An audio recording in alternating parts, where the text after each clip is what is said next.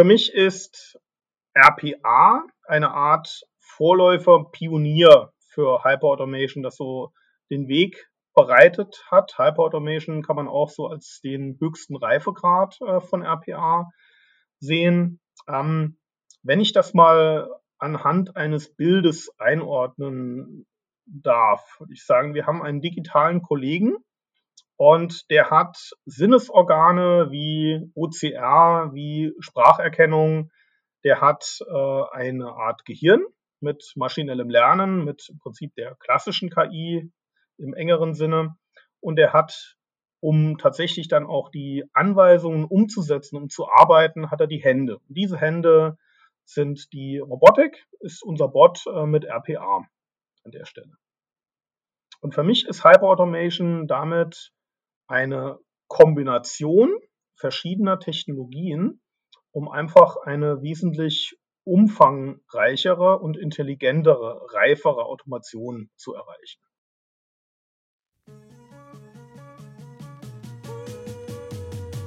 Hallo und herzlich willkommen bei Bots and People, dem Podcast, wenn es um das Thema Prozessautomatisierung geht.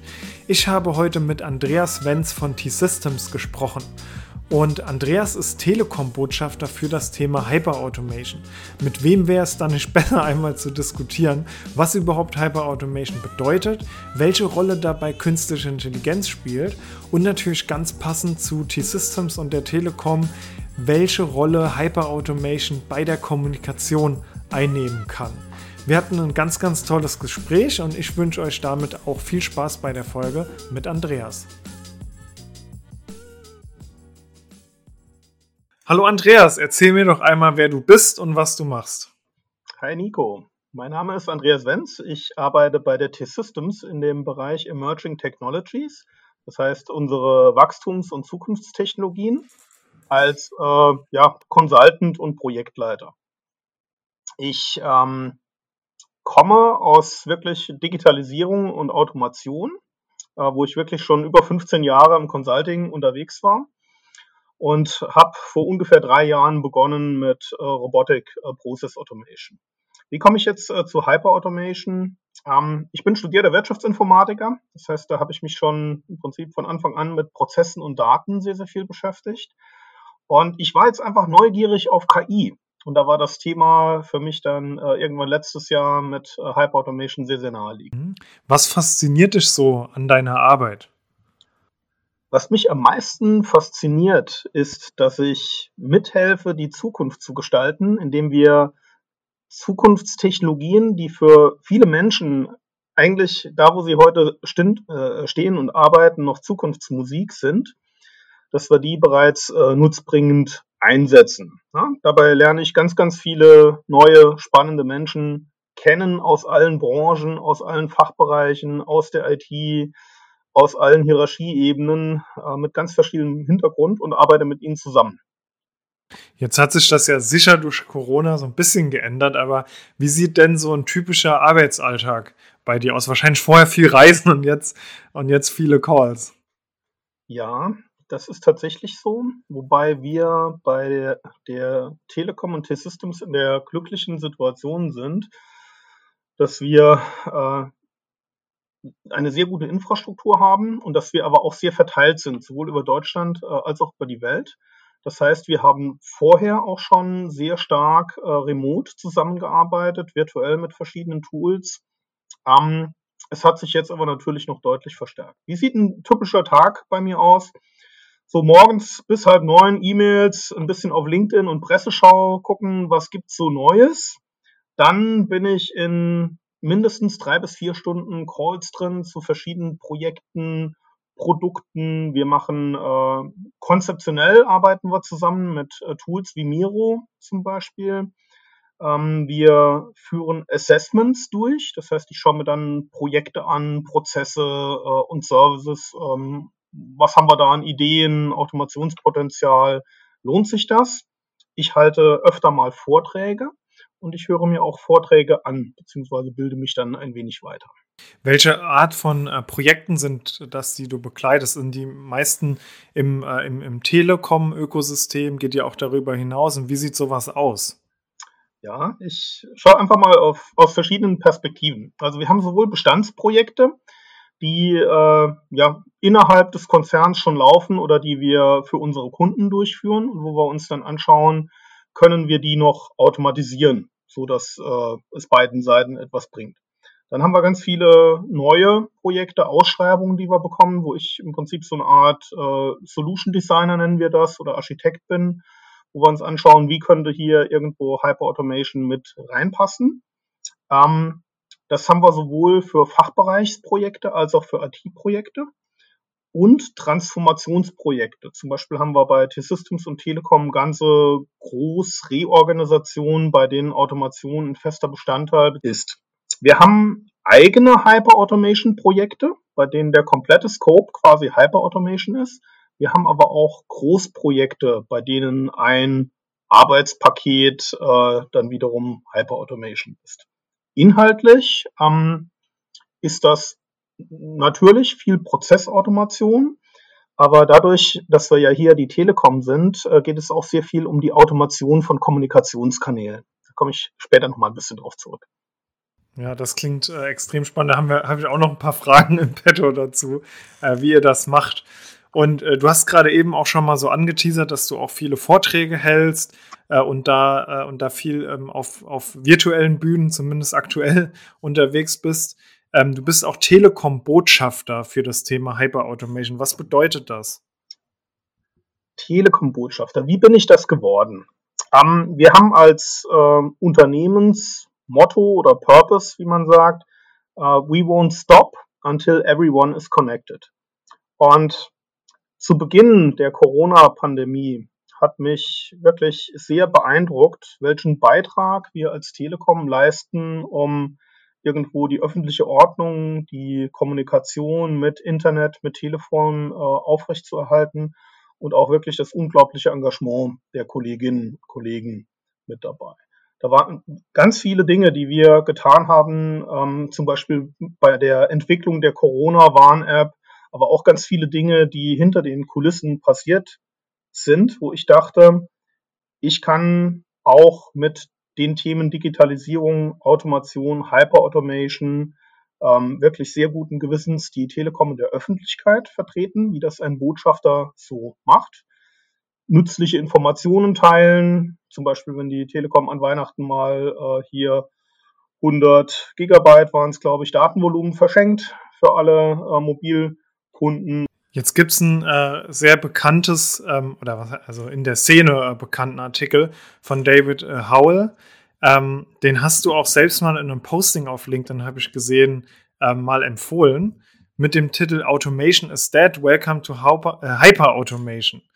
Und ähm, daran anschließend vielleicht mal die Frage, ja, würdest du dem, also wie würdest du das einordnen und was bedeutet Hyper Automation aus deiner Sicht? Also den Artikel kann ich natürlich uneingeschränkt empfehlen, was ich bereits getan habe.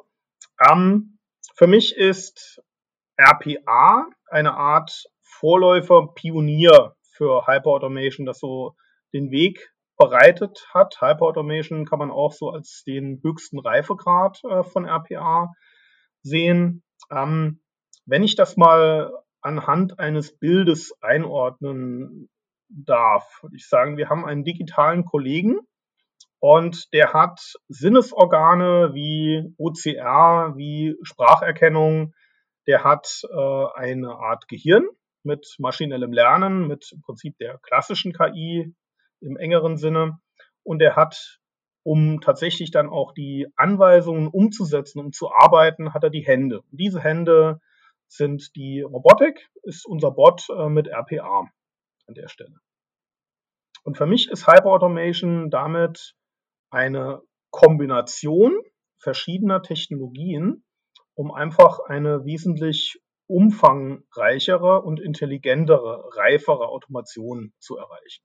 Damit wir nicht nur den Menschen unterstützen bei der Erledigung, ich sag mal hier, sich ständig wiederholender Aufgaben, sondern ihm auch noch äh, Unterstützung bei dem Erkennen, dem Verarbeiten äh, dafür notwendiger Daten dann anbieten durch die weiteren Tools, wie zum Beispiel die KI-Tools. Also die bekanntesten äh, RPA-Anbieter jetzt um äh, UiPath, äh, Blue Prism und Automation Anywhere. Microsoft spielt da jetzt ja auch eine Rolle und SAP äh, ist, ist dabei in den Markt einzutreten. Aber wenn wir jetzt mal auf diese, Plus, äh, auf diese klassischen äh, Anbieter schauen, würdest du die noch als reine RPA-Anbieter bezeichnen? So ein bisschen spitz formulierte Frage. In meiner Wahrnehmung haben sie zu Beginn vor allem Schnittstellen geschaffen, dass man hier so einen äh, Machine Learning Algorithmus äh, einbinden kann oder dass sich hier so ein Abby ähm, oder andere ähm, OCR-Tools zum Beispiel mit einklinken können oder Process Mining Tools wie äh, Celonis oder Signavio. Das hat sich, ähm, ich sag mal, dadurch, dass die Themen so eng zusammengewachsen sind, dass die Nachfrage wirklich nach einer Kombination aus RPA und KI-Tools und Process Mining Tools eigentlich allgegenwärtig ist, glaube ich, haben sie den Markt für sich auch viel stärker entdeckt und sind jetzt von der Partnerstrategie stärker zu einer, je nachdem, Make oder Buy übergegangen. Zum Beispiel entwickelt ja die äh, Blue Prism äh, mit Decipher äh, ein eigenes OCR-Werkzeug. Ähm, SAP und Microsoft hast du genannt, haben sich ja jeweils Process Mining beziehungsweise KI und im Fall von äh, Microsoft äh, dann auch äh, mit Softomotive RPA-Anbieter mit dazu gekauft. Das heißt, ich glaube, die nehmen das Thema jetzt sehr viel ernster, sehen es auch nicht als optionales äh, Nebengeschäft, äh, sondern als Teil ihres zukünftigen Kerngeschäfts und versuchen da auch eigene Lösungen anzubieten und äh, die Dis Disziplin jetzt nicht nur ihren Partnern zu überlassen. Wie können sich Unternehmen denn strategisch clever aufstellen bei dem äh, Thema Hyperautomation, wenn es jetzt schon so viele Anbieter gibt? Also wo, wo fängt man denn überhaupt an damit? Die wenigsten Unternehmen eine eigene Automationsstrategie beziehungsweise ein eigenes Kapitel in der IT- oder Unternehmensstrategie. Die haben alle, haben ganz viele, haben Ziele in dieser Richtung. Sie haben aber das nicht notwendigerweise so konzeptionell ausgearbeitet, indem sie gesagt haben, wer soll bei uns die Verantwortung haben? Wollen wir das intern in einem Center of Excellence, in einem eigenen Kompetenzteam verankern? Wollen wir das zentral tun? Wollen wir äh, es dezentral in den Fachbereichen, dass jeder seine eigene Automation verantwortet, umsetzt und auch später betreibt und wartet? Das ist in den meisten Unternehmen, die mir bekannt sind äh, und vor allem auch Behörden und Organisationen, ist das nicht klar definiert dementsprechend auch nicht strategisch aufgehängt. Es laufen ganz viele dezentrale Bottom-up-Initiativen und auch ein entsprechender Wildwuchs. Mhm. Das heißt, ich höre so ein bisschen raus, du bist ein Fan davon, ähm, das auch tatsächlich zentral aufzustellen, zumindest ab einem gewissen Punkt. Und den, ähm, ich sage es jetzt mal, Wildwuchs, der ja auch äh, sehr gezielt von, ähm, von RPA-Anbietern äh, getrieben ist, die direkt auf Fachbereiche zugehen, dann wieder einzufangen? Ich würde es ein bisschen differenzieren. Ich bin ein Fan von einem, ich sag mal, halbwegs gesteuerten und kontrollierten Citizen Developer Ansatz. Das heißt, indem man die größten Risiken und Anforderungen eines stabilen Betriebs indem man, dass man sicherstellt, dass bestimmte Mindeststandards, äh, Programmierrichtlinien ähm, und bestimmte nicht funktionale Anforderungen bei der Anbieterauswahl, dass die eingehalten werden. Ähm, und wie man später auch eine große Automation im Griff behält wie man sie monitoren kann, wie man auch mit Fehlern, mit Störungen zum Beispiel umgeht. Das hat sich bewährt in meiner Erfahrung beziehungsweise in der Erfahrung unserer Kunden, wenn man da schon äh, auch allen, die diese Automation dann umsetzen, am Anfang Anlaufunterstützung gibt und sie auch dabei berät, ähm, in welche Fallen man nicht reintreten sollte. Du bist jetzt wahrscheinlich ähm, sehr stark im Enterprise-Umfeld unterwegs. Kannst du trotzdem mal eine Einschätzung geben, inwiefern die Unternehmensgröße da eine Rolle spielt? Beim, also ich kann mir vorstellen, dass gerade kleinere Unternehmen ähm, jetzt kein komplettes ähm, Center of Excellence aufbauen können, schrägstrich wollen. Ja, ist tatsächlich so, äh, dass ich oft in einem Enterprise-Kontext unterwegs bin, aber nicht ausschließlich und auch in meiner Vergangenheit sehr oft auch bei wirklich kleinen oder ganz kleinen äh, Mittelständlern unterwegs war. Je, es ist auch umso wahrscheinlicher, dass sie mehrere Lösungen gleichzeitig einsetzen. Je kleiner ein Unternehmen ist, desto klarer sind die Verantwortlichkeiten, desto offener sind auch die Unternehmen meist für eine äh, Cloud-Strategie und auch für eine, ich sag mal, ähm, Outsourcing oder äh, As-a-Service-Strategie. Äh, das heißt, die wollen das gar nicht unbedingt selbst machen. Die haben nicht so viel Personal zur Verfügung, dass sie sagen können, ich stelle jetzt mal hier in meinem Fachbereich Finance äh, Automationsexperten äh, ab, die nichts mehr anderes machen als äh, Automation. Oder ich baue mir ein zentrales Team in der IT oder zwischen IT und Fachbereich äh, auf, die äh, die Automationsprojekte für die anderen durchführen, steuern, die Bots bauen ähm, und halte mir auch äh, entsprechende Data Scientists vor. Und die sagen, okay, das ist für mich ein Expertenthema und äh, das aber nicht zum Kerngeschäft gehört und das gebe ich bewusst nach draußen. Ja, sehr, sehr, sehr spannend. Welche Use Cases aus der Praxis ähm, die du gesehen hast, äh, vielleicht auch in den letzten, letzten Monaten gerade, als das Thema auch immer, immer bekannter wurde, hast du gesehen, die schon relativ nah an diesen Zustand von Hyper-Automation rankommen? Also, dass da wirklich schon ähm, mit Pro äh, Process Mining verknüpft ist, direkt mit Automation beispielsweise.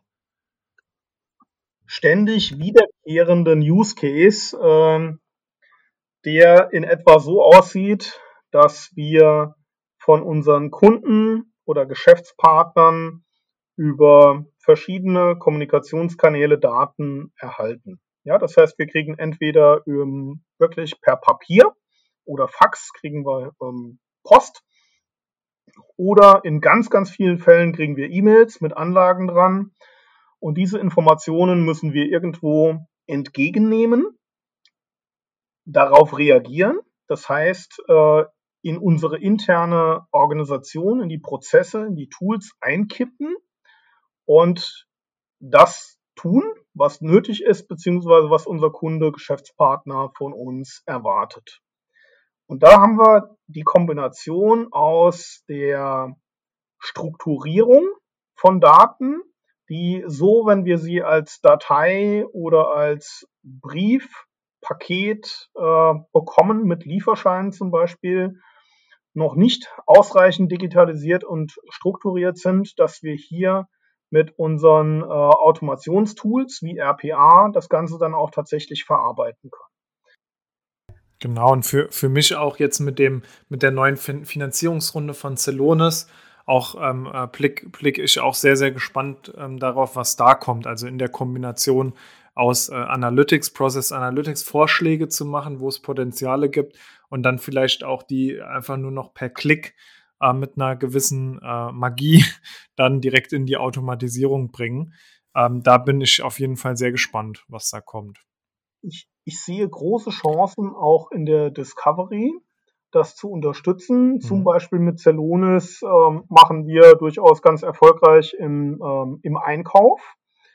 Ich habe leider äh, Process Mining noch nicht wirklich erfolgreich in großem Stil im Einsatz gesehen in der IT, wofür es sich nach meiner Einschätzung gut eignen würde für Discovery und Scoping.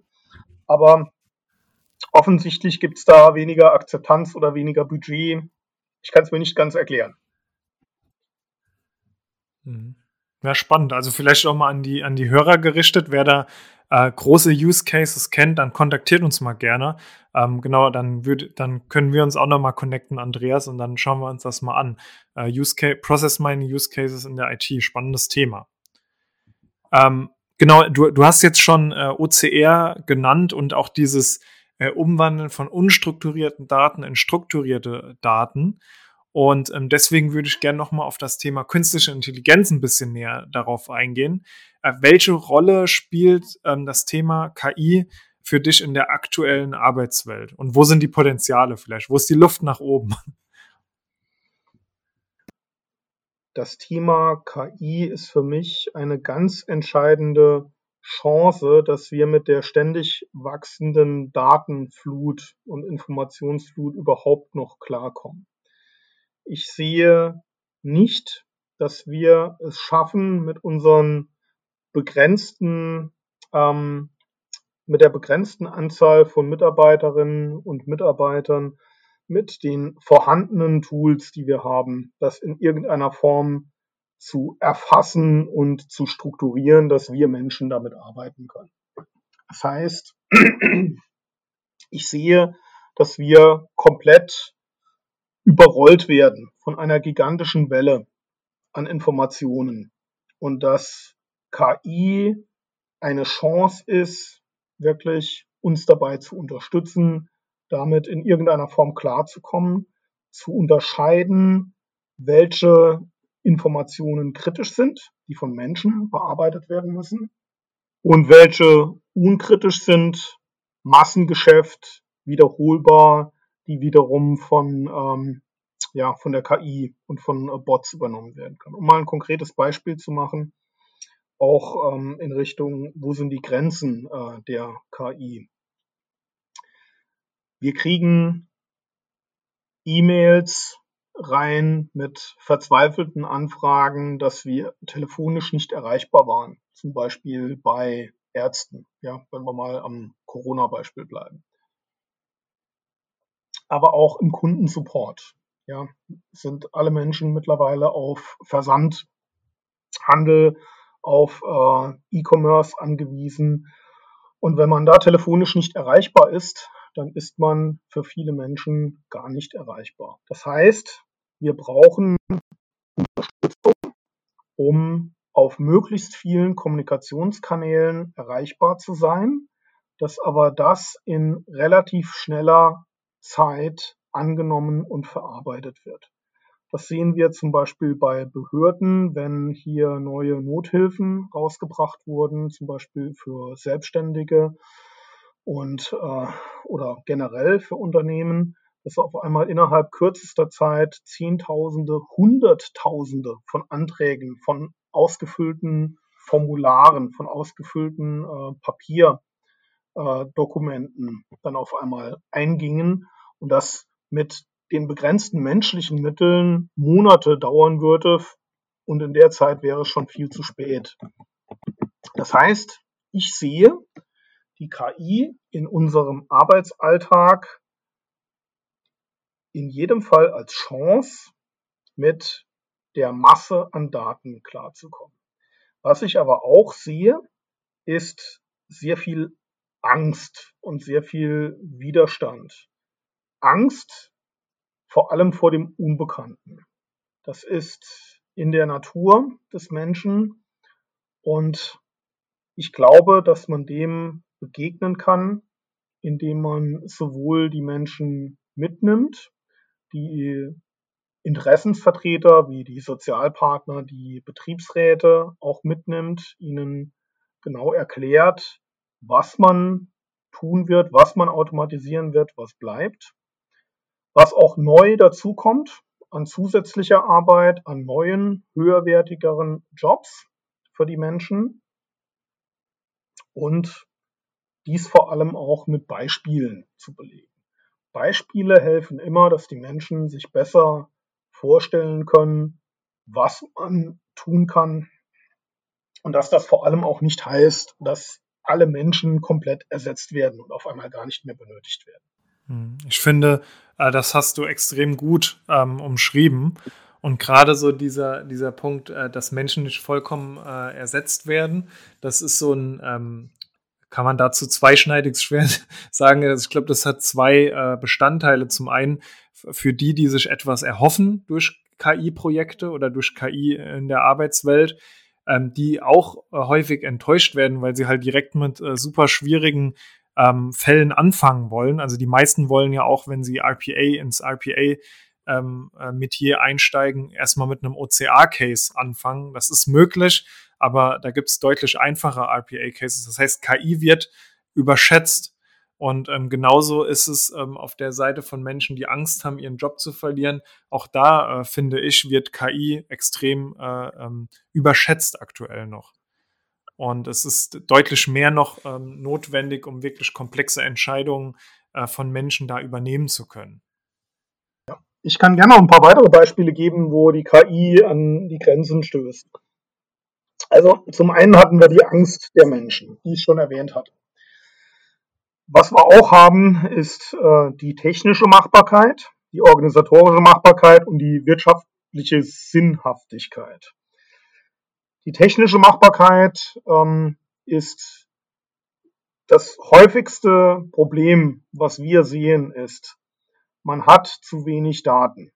Die Daten reichen nicht aus, um ernsthaft äh, eine KI draufzusetzen und sie zu trainieren. Was wir gleichzeitig auch haben, ist, angenommen, wir haben eine große Menge Daten, dann haben die Daten leider nicht die ausreichende Qualität. Das heißt, ähm, die Daten sind schon da, sie sind aber schlecht.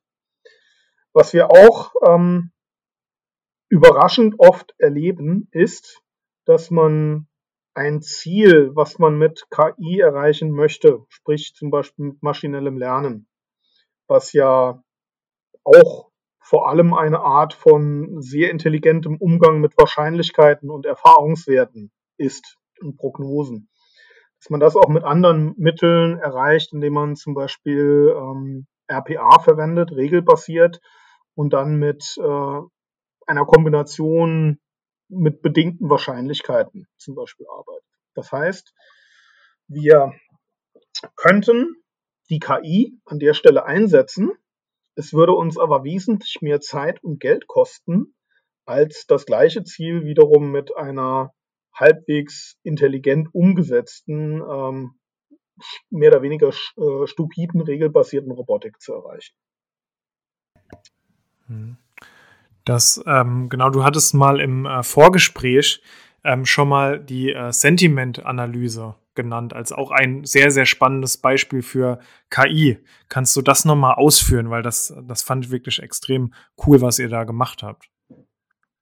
Sehr gerne. Ich würde mal beim Beispiel bleiben, was ich vorhin genannt habe, ist, unsere Kunden suchen den Kontakt zu uns über verschiedene Kanäle. Und es gibt jetzt äh, Sprachkanäle und es gibt äh, Textkanäle. Bei den Textkanälen wollen wir ja unterscheiden, was muss ein Mensch tun? Ja, Menschen sind ein knappes und kostbares Gut für uns?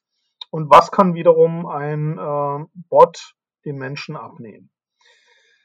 Wenn ähm, ein Kunde sich an uns wendet und sagt, ich bin extrem unglücklich mit eurer Unterstützung, es ist schon wieder, es ist eine einzige Katastrophe, ähm, mir reicht's jetzt, ähm, ich gehe zum Wettbewerb, und, und, und.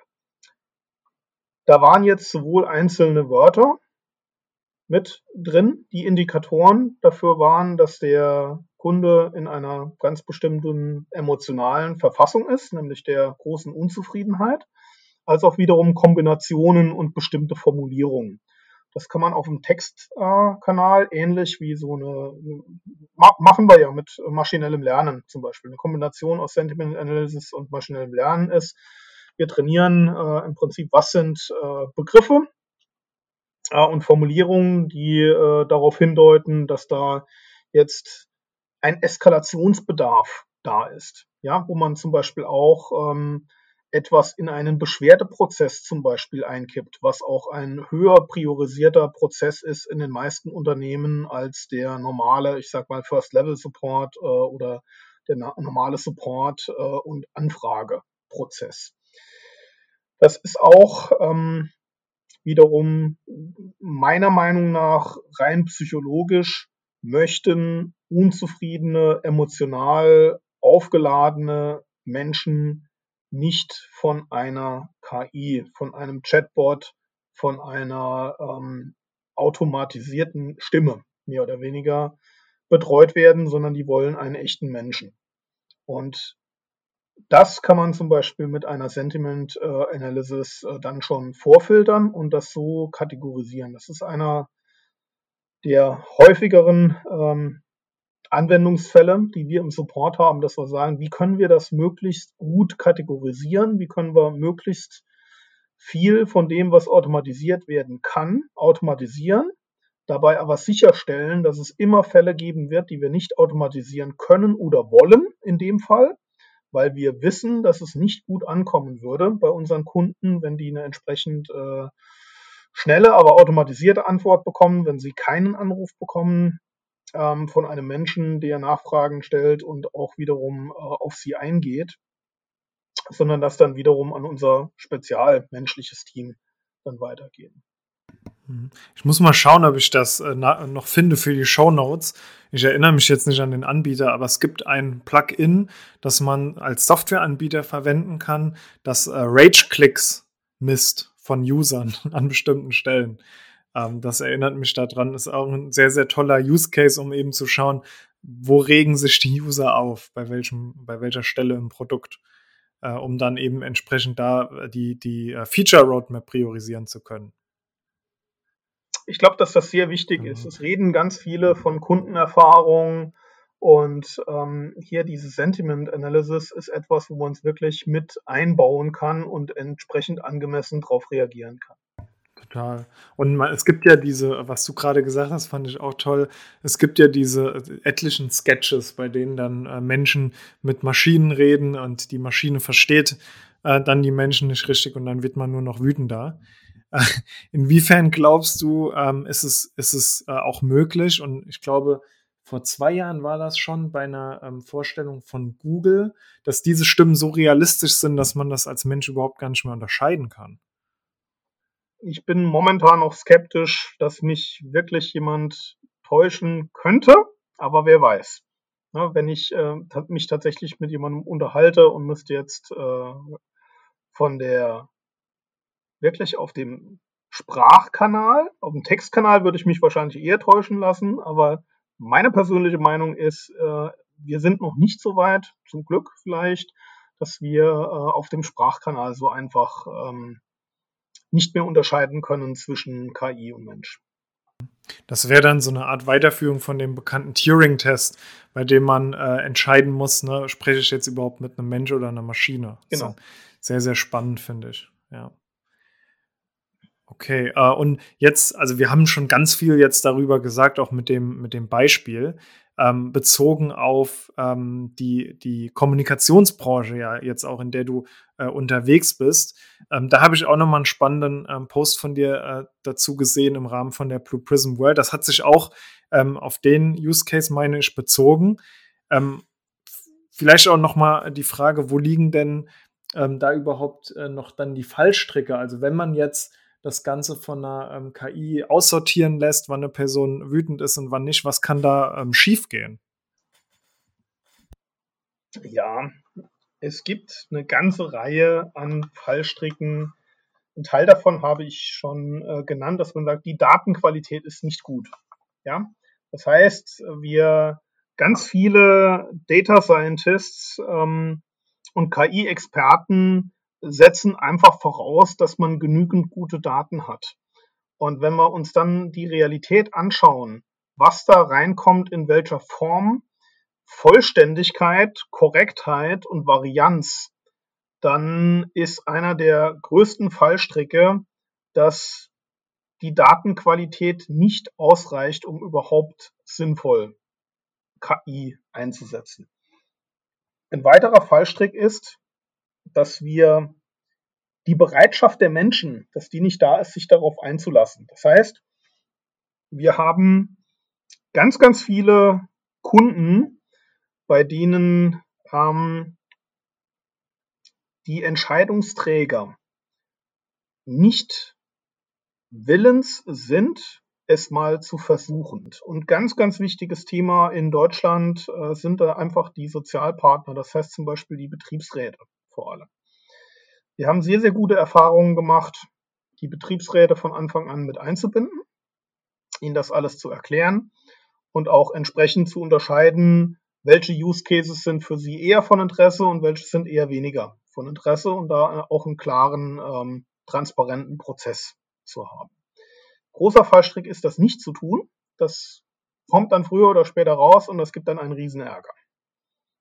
Ein weiterer Fallstrick ist, es gibt einfach konservative Unternehmen, Branchen und Behörden, bei denen auch die Kunden konservativ sind und die möchten das nicht.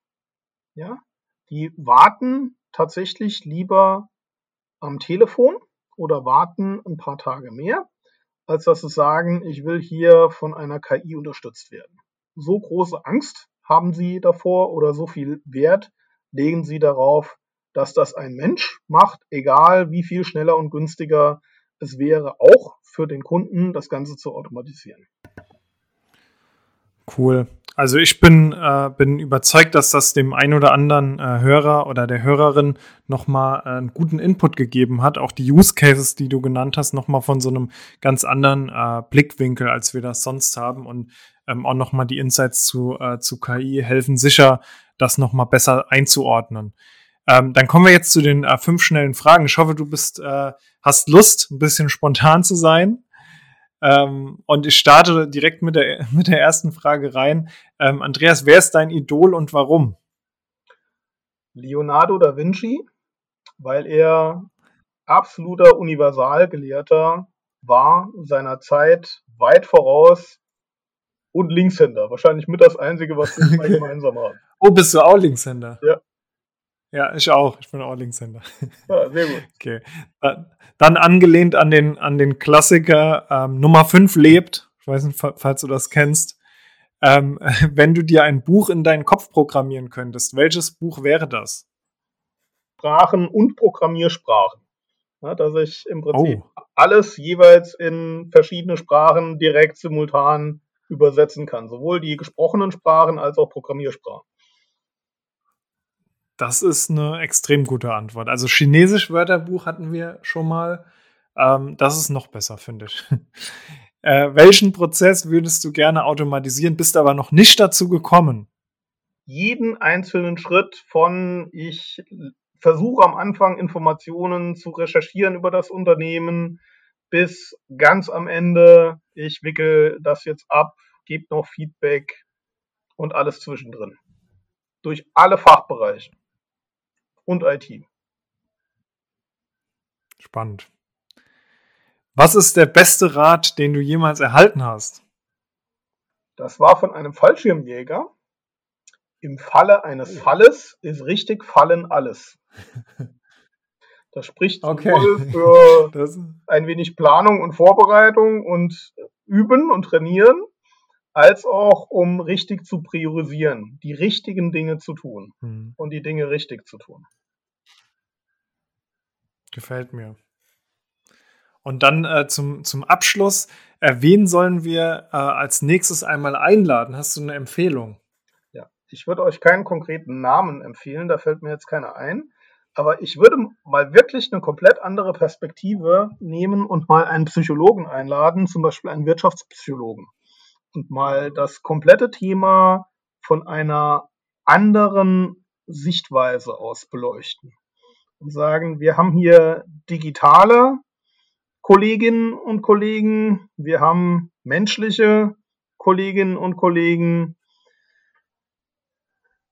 Wie gehen die denn miteinander um? Und was sind da mhm. wiederum Chancen, Risiken? Ich glaube, da gibt es ganz, ganz viele Beispiele und Impulse, wo man mal ein paar ganz andere Ansichten bekommt.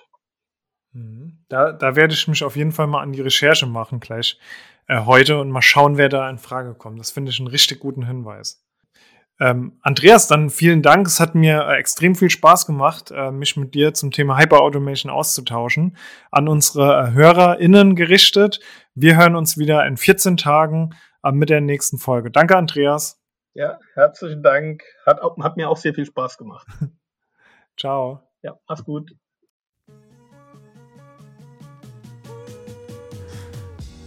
Schön, dass du heute wieder eingeschaltet hast. Bald startet auch wieder unsere Weiterbildung zum Automation Strategist. Dort lernst du etliche Low-Code-Technologien von RPA über Workflow Automation mit Tools wie UiPath, Celonis, Power Automate und Signavio kennen.